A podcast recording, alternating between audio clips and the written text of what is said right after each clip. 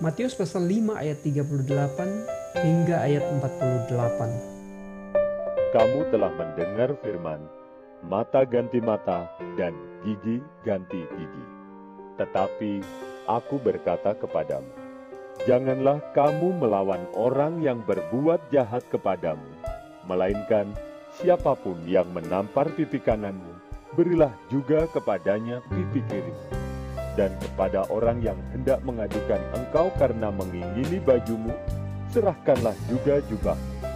Dan siapa pun yang memaksa engkau berjalan sejauh satu mil, berjalanlah bersama dia sejauh dua mil. Berilah kepada orang yang meminta kepadamu, dan janganlah menolak orang yang mau meminjam daripadamu. Kamu telah mendengar firman, kasihilah sesamamu manusia dan bencilah musuh. Tetapi aku berkata kepadamu, kasihilah musuhmu dan berdoalah bagi mereka yang menganiaya kamu.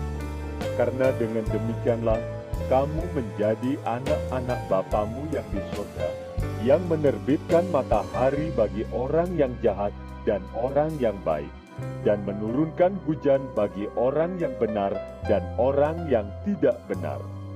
Apabila kamu mengasihi orang yang mengasihi kamu, apakah upahmu? Bukankah pemungut cukai juga berbuat demikian? Dan apabila kamu hanya memberi salam kepada saudara-saudaramu saja, apakah lebihnya daripada perbuatan orang lain? Bukankah orang yang tidak mengenal Allah pun berbuat demikian? Karena itu, haruslah kamu sempurna. Sama seperti Bapamu yang di surga adalah sempurna. Berlaku lebih baik. Karena itu, haruslah kamu sempurna. Sama seperti Bapamu yang di surga sempurna. Suatu ketika, saat kami menunggu jam keberangkatan bus, Beberapa anak muda dengan alat musik sederhana di tangan mereka masuk ke dalam bus tersebut.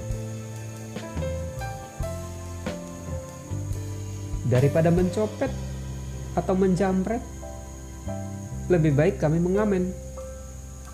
Ujar salah seorang sebelum mereka mulai bernyanyi.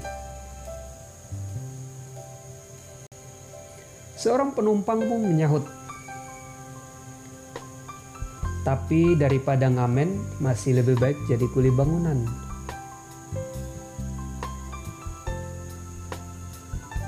Saudara yang terkasih di dalam Tuhan Yesus, sebelum mencapai tingkatan sempurna, selalu ada hal yang lebih baik dari tindakan yang kita sangka sudah lebih baik. Tidak melakukan kejahatan tentu sudah lebih baik daripada melakukan kejahatan. Namun, masih lebih baik orang yang mau melakukan kebaikan daripada sekedar tidak berbuat jahat. Meski demikian, melakukan kebaikan masih belum cukup baik jika hanya dilakukan terhadap orang yang berbuat baik kepada kita. Sebagai contoh, pemungut cukai yang terkenal sebagai orang yang tidak baik pun dapat mengasihi teman-teman mereka. Namun, mereka melakukan hal itu atas dasar kepentingan. Mereka mau bersikap ramah terhadap orang-orang yang kepadanya mereka bergantung. Bersikap demikian berarti hanya melayani diri sendiri atau mencari keuntungan diri sendiri. Yesus mengajar orang percaya untuk mengasihi musuh-musuh mereka, bukan untuk mencari upah, melainkan menyatakan syukur atas anugerah keselamatan yang telah kita terima daripada Tuhan. Inilah tindakan yang sempurna, yang bernilai paling tinggi, dibandingkan dengan kecenderungan alami manusia. Sebab kesempurnaan Tuhan adalah mengampuni kesalahan orang lain, menolong orang lain, melakukan kebaikan kepada orang yang berbuat jahat terhadap kita, dan bahkan kepada mereka yang tidak tahu berterima kasih ketika kita melakukan kebaikan.